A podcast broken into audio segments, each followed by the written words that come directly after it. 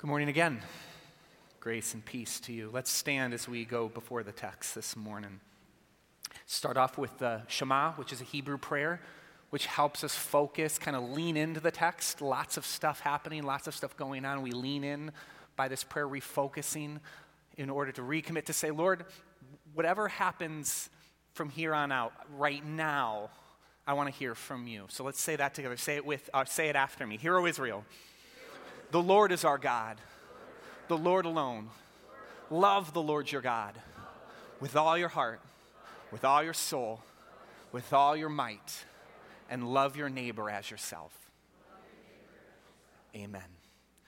We're starting a new series in the book of Philippians, the letter to the people of Philippi. So we'll be starting uh, chapter one, verse one, as you expect. This will be the shortest reading ever because we're only going to deal with two verses this morning, which is not indicative of the speed in which we will go at the book.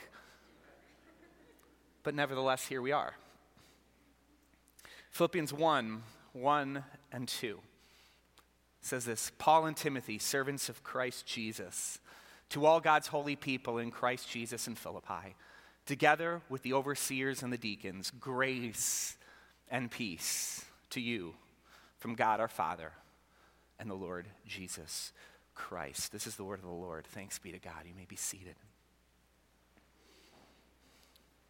So if you would, uh, there's an insert in your bulletin this morning. Go ahead and uh, grab that insert if you would. And once you have it, you can crumple it up. And you can rip, I don't know what you want to do, make confetti with it. Have you ever had a time where God uh, said nope to your plans? Well, this is one of those times this morning, friends. So the content on that, uh, uh, fear not. Uh, once a semester, we actually uh, pick one of our sermon uh, series, and we actually write studies for it, both for our group work, but also for individuals if, if they're interested in do that. So last semester, we did it in the book of Ruth.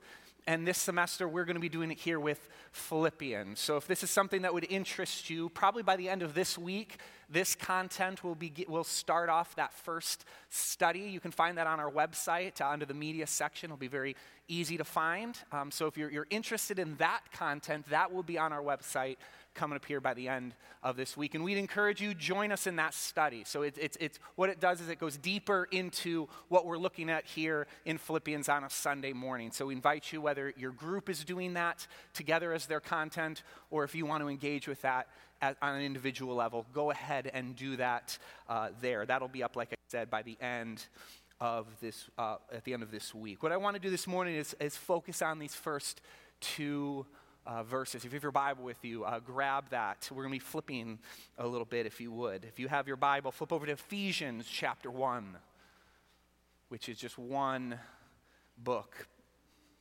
earlier. Ephesians chapter one, one through two says this, Paul, an apostle of Christ Jesus by the will of God, to the God's holy people in Ephesus, the faithful in Christ Jesus, grace and peace to you from God our Father and the Lord Jesus Christ. Go back a few other uh, books to the book of Romans, Romans chapter one. Let's take a look at Romans chapter one as the pages flip. He has a bit, a little bit of a lengthier introduction to it, but he ends this introduction to this letter to the Romans, and he says this, to all in Rome who are loved by God and called to be his holy people, grace and peace to you from God our Father and from the Lord Christ Jesus. Flip over. Now go ahead in First Corinthians. In First Corinthians chapter one. Feel those pages between your fingers. Sometimes good to get that tactile feeling in there. First Corinthians one in verse two. Paul, called to be an apostle of Christ Jesus by the will of God and our brother, to the church of God in Corinth, to those sanctified in Christ Jesus and called to be his holy people, together with all those everywhere who are called on the name of the Lord Jesus Christ, which is just an awesome intro to a letter. Their Lord and ours, grace and peace to you from God our Father, the Lord Jesus Christ. He begins Second Corinthians, grace and peace. He begins Galatians, grace and peace. He begins Colossians, grace and peace. First Thessalonians, Second Thessalonians, Titus, Philemon, grace and peace. It's as if everything he does begins with this idea of grace and peace. What if we began everything we did with grace and with peace? Now, grace comes from the Greek word charis, which comes from the word chairo, which is the word commonly uh, used in the New Testament for joy. So often we think about it in this way, but grace and joy actually come from the same family. They got the same grandparents. Grace and joy, they came from the f- same foundational root. We often think of grace as something you give and you receive, but at its core, grace is actually a state of being. It's something you live into.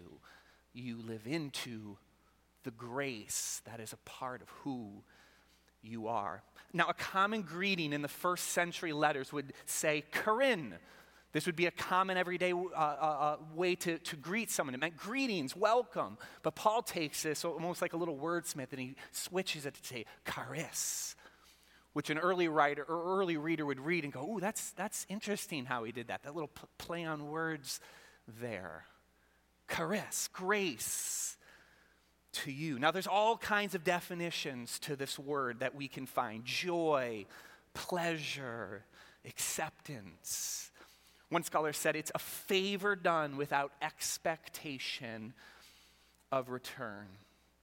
One of my favorites is from a scholar named Spiral Hadiatus, which is just fun to say and why it's probably my favorite one. But he says this. He says, grace is the expression of the love of God motivated only by the bounty and benevolence of God. Whew, and the judges give him a ten. The free expression. So Paul said, hey, the free expression of the love of God motivated only by the bounty and benevolence of God, and peace to you. And now peace is the word eirene in the Greek, which is the Greek version of the word shalom, peace, harmony, wholeness, or health, every kind of good. When we think of the word peace, we often think of that which is absent of conflicts. In our household, it's peaceful when the kids aren't fighting, right? That's how we would define, oh, it's it's peaceful. Everyone is getting along. But peace is deeper than that here in this context. This idea of shalom or eirene isn't just simply the absence of conflict, but a more holistic understanding of harmony and health and And, and feeling as though everything is in its right place. And so that conflict could actually exist within peace. Peace isn't necessarily simply the absence or the avoidance of conflict. It's rest in the midst of it. What's cool about in the New Testament, this word eirene, all but one time, there's one time where it's written in the future tense. But in every other time that this word is written in the New Testament, it's always written in the present tense, a peace that you can experience right here and right now. Not some peace that's attainable some other time in some other place, but no, no, no. Grace and peace to you. Peace that you can experience here and now. What if we began everything we did with grace and peace? Now let's look at the context, the, the really the, the the circumstances around Paul writes this letter to the Philippians. This will serve sort of as an intro to the book as well. This is coming from someone who's writing in prison.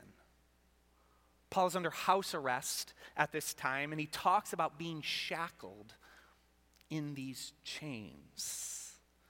Now, the global military superpower of the day, the one who put Paul in these chains, is the Empire of Rome. And the Roman emperors, the Caesars, they believed that they were the sons of God incarnate. There was some actually some pro- uh, popular propaganda f- phrases in the time that we've seen from different uh, uh, manuscripts and uh, different things that were carved, different things that pushed this agenda that the Caesars wanted uh, their Roman citizens to believe and understand. There was the phrase, Caesar is Lord. Another one that read, there is no other name under heaven by which people can be saved than that of Caesar. Sound familiar? Because this is what the early church would do then. They would take these phrases and they would turn them on their heads to say, no, no, no, it's not Caesar who is Lord, but it's Jesus. And what these Caesars believed is that they were sent, put on earth as the Son of God to bring about universal peace to the world. You may have heard of the term the Pax Romana, the Roman peace. This was the pursuit of the Roman Empire, that the whole, their whole kingdom and, and, and at some point the whole world would live under the Roman peace. But of course, peace as defined by Rome was believe what we believe, bend the knee, or die.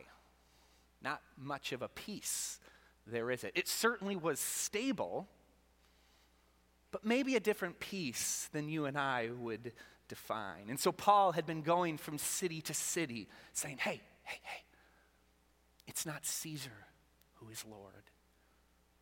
It's Jesus who is Lord. It's not Caesar that will give you this peace that you seek. It's Jesus. Hey, grace and peace to you, not from Caesar. Grace and peace to you from Jesus Christ our Lord, because Jesus is Lord. This is the whole reason he's in prison. He's dangerous. He gets in trouble. He's an enemy of the state. Paul has offered and offended and broken the law of the global military superpower of his day, and he has felt their wrath, and at some point he's going to be killed by them. Some, many believe, from that very prison cell. So in a first century prison, just so you know, in a first century prison, they didn't feed you. It wasn't like, hey, you're, uh, it's our now responsibility to feed our prisoners.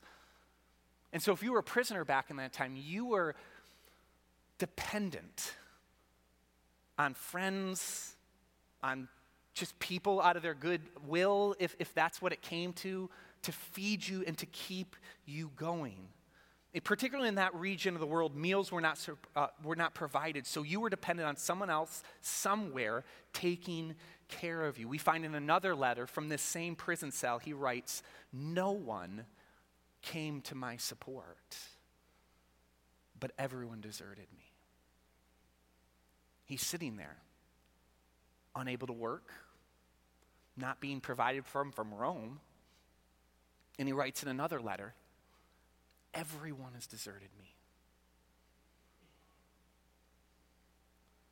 Imprisoned, enemy of the state, dead man walking, deserted. And it's in the midst of this that he writes to fellow followers of Jesus, joy, pleasure, acceptance, harmony, every kind of good, a free expression of the love of Christ, grace, and peace to you. Friends, what if we began everything we did with grace and peace? Now, the circumstances of the Philippians, because this is what uh, where it gets interesting. Philippian, uh, Philippi was actually a very wealthy town. There were some uh, very active uh, gold and silver mines that were right next door. And so this location for generations before had been sought after and coveted. It was this wealthy town. And the Roman Empire, when he, they take control, they see Philippi and they take it in one sixty-eight B C and, and recognizing its importance, they built a trade route that went right through the middle of it that connected the west to the east. This was like the super highway of the day, and it ran right down the middle of Philippi. Wealth, trading. In Acts chapter sixteen, uh, uh, when Paul walks into the city, he meets a woman named Lydia, who is a dealer in all sorts of Eastern spices and clothing, particularly. Right? This would make sense. This is sort of the economy of the day. It was big and it was lavish. But what's also interesting is that ninety years earlier, as the Roman Empire was rising to power, there was a series of wars that were fought right next door to Philippi, involving different leaders like Augustus or Mark Anthony or the dudes who assassinated Julius Caesar. Seriously. They all were fighting with each other because they saw the importance. They saw this rise of this superpower, and they all were fighting to gain control. And in the end, Augustus is victorious in these wars, which is why we read in the Christmas story that the now Caesar Augustus asks a decree, gives a decree and asks for a census. He's in control. He's the Caesar. He's the one that is God incarnate. And he recognizes the importance and the strategic nature of this city, even though it was really far away from the capital of Rome. And so what he did was that after these victories, after these wars, these two major battles that happened right outside the city, he pardoned all of his warriors who fought in that war. He retired them. He said, "You've done enough. You are great. Thank you for fighting for me. Now go and live in Philippi." And so what he did was he took all the men who had fought for him, who had bled for him, who had given him the victory, and he rewarded them greatly. He honored their name, and then he established Philippi as a military colony that he hosted all of these guys together. And his idea is, is that if I get all of these guys that are pro-Rome, I can control Philippi even though I'm hundreds, if not a thousand miles away in Rome. In the book of Acts, as Paul is walking into Philippi, as he's establishing a church, he recognizes that. And so there's not even a synagogue in the town. He actually has to walk outside the city. This is where he finds Lydia and the group of people that will eventually become the Philippian church. So you have this town, wealthy beyond belief. A, a A path, a road running right down the middle that connected basically the east to the west, a trading route that was busy with all sorts of passengers and money. And then you have this city filled with old war veterans, which created a high nationalism for Rome, for those who had fought for him and benefited him. So it was a large number of Roman citizens, citizens who brought with them different philosophies and ideas and cultures. Very wealthy, very prominent, and very loyal. So Paul's not the only one risking himself here. Because when this early church said yes to Jesus, they, they were asked to say no to Caesar in a town that did not like that very much. It's like being a Patriots fan in Buffalo. No, no, no. Caesar isn't Lord. Jesus is Lord. They partner with an enemy of state in a pro-Rome world with every luxury available to them and proclaim grace and peace from the Lord Jesus Christ, grace and peace. A little later in the letter, we're going to find that Paul actually has to encourage them. He says, you're going to run into things. You're going to run into opposition. I know that town, and they're not going to like it too much. In fact, again, in the book of Acts, in chapter sixteen, Paul and Timothy, they get dragged into the center of the city and beaten down. Because the accusation is, is that what you're preaching is against what Rome teaches. And so they get beat down for it. But who welcomes them back in but Lydia and this new church in Philippi? This is why Paul is so in love with this church. Because he part, they partner with him in the gospel. But it was at a risk. A great risk. And from there, Paul, from a prison cell, writing to a group living in a pro-Rome world. Hey guys, grace and peace to you. Joy, favor, free expression of love with no expectation of return. That grace, that peace for you. What if we began everything we did with grace and peace? What if we really believed this? That even from a prison cell, Paul can say, ah, I have it. it, it it's, it's a part of me. It, it's what I am. Grace, oh, grace and peace, guys. Hey, Philippians, I, I know what you're going through. I know the environment you're living in. But man, grace and peace to you. What if we began everything we did with those two things? Let's reflect on that for a minute, because I don't know about you, but I need grace and peace. I need people to speak grace and peace into me. I need to hear it. I need, I need to be reminded of it. Hey, grace, grace and peace to you. I, I think about the different people in our uh, community. I think of, uh, I see Bill there. I, th- I think of a Jean Hind who is um, uh, going through her, or just finished her third foot surgery. And she's been in pain for years. And every surgery that's unsuccessful, there's another layer of discouragement. What, what would it look like for her to live into her identity of grace and peace as she heals from this third one, hoping this one's going to work? What does it mean to live into grace and peace under those circumstances? I was talking with um, my friend Alexis here the other day. Um, she just got back from a vacation. And we actually talked while she was on vacation. And I was like, what are you doing? Like, get back to the pool. Like, why why are you calling me right now? But we had a wonderful conversation. We caught up. She's been uh, in a, a master's program. Uh, she just started a new job. There's just a lot going on uh, in her life. And so she finally went on a vacation for the first time in years.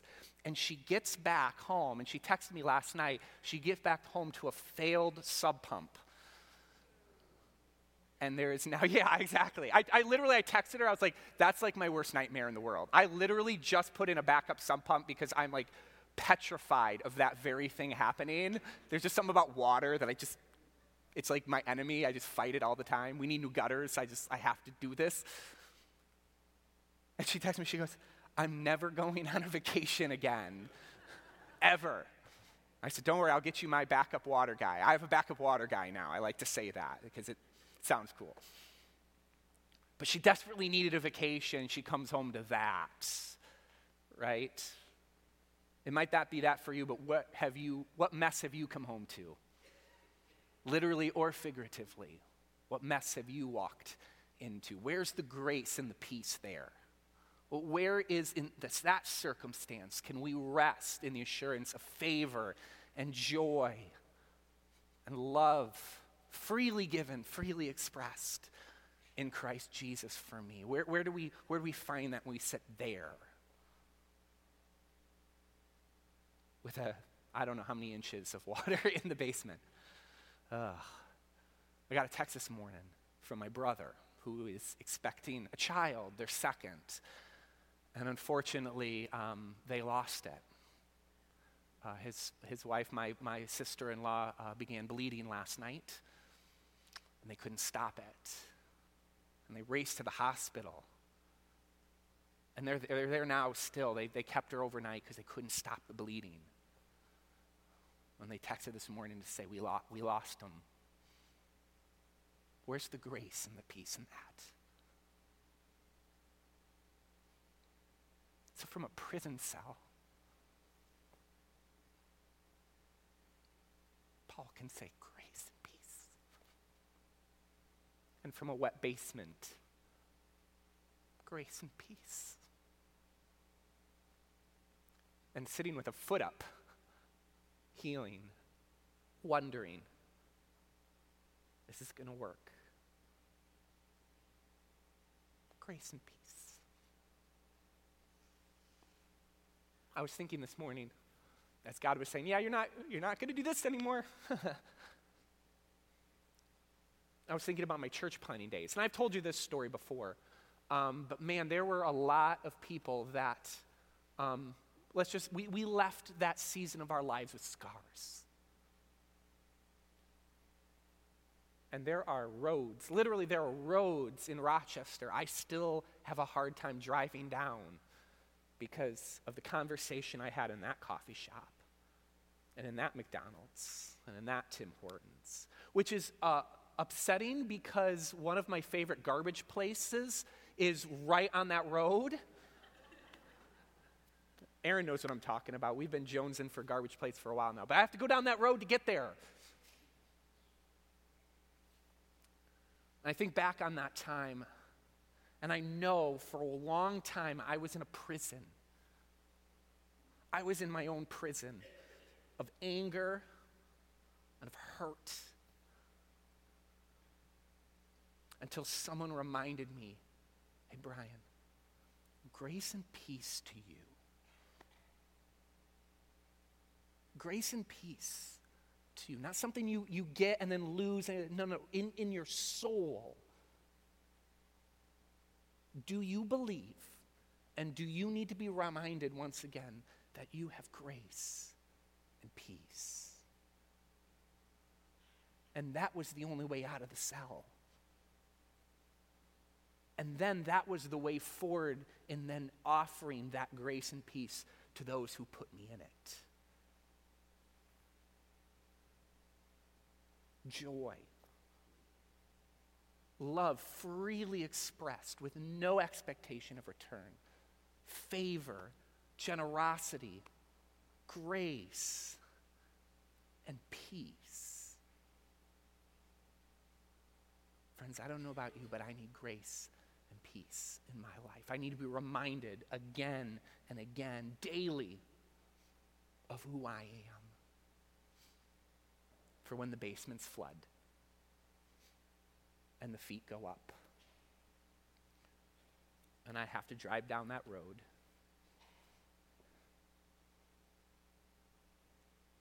that it's not the Caesars of this world who are Lord and that bring peace, but grace and peace from God the Father through Jesus Christ our Lord. Friends, grace and peace to you. Could the band come up here? Let's uh, let's fi- let's finish by just singing. Sometimes uh, songs put into words things that are in our hearts that we don't have the words to say. There's a very healing nature to songs.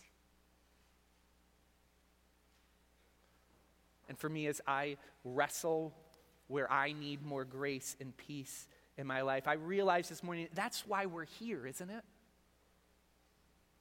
To sit together, warts and all, away from the roams of our world who promise peace in a way that will never bring peace. So that we might be reminded again and again and again. Friends, grace and peace to you. Are you tired of hearing it yet? Grace and peace. Grace and peace to you. For those with water up to your ankles, grace and peace to you. For those with your feet up. And we've got a bunch in our congregation right now. Gr- grace and, and peace to you.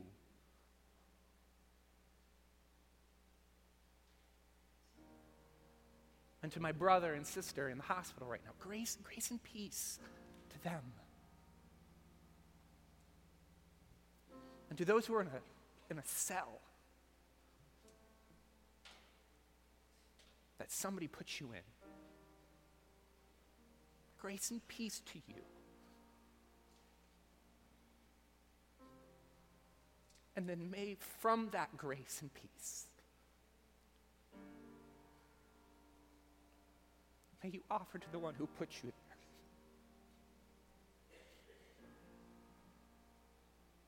Friends, this whole book of Philippians is going to be about m- doing mission together. Mission together. Because our world, the Romes of the world, have no idea what that looks like. They know a Pax Romana, but they have no idea what peace and grace from the Lord Jesus Christ looks like. And if they caught it, nothing would be the same. So friends, grace and peace to you. And then may we together go extend it out to Rome. Go extend it out to the world. That may we, that many more may know of the one who gave it, Christ Jesus our Lord. Amen. Amen. Let's pray. God, we are so grateful that in everything we do, in everything that Paul did, it started with grace and with peace.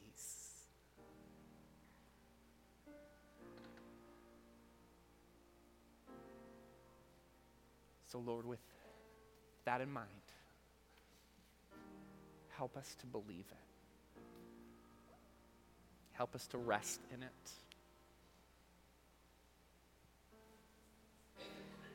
Help us to be reminded in this space of it. And then together may we take that mission to the realms of our world, that Jesus is Lord. Thank you, Jesus. We love you. Amen.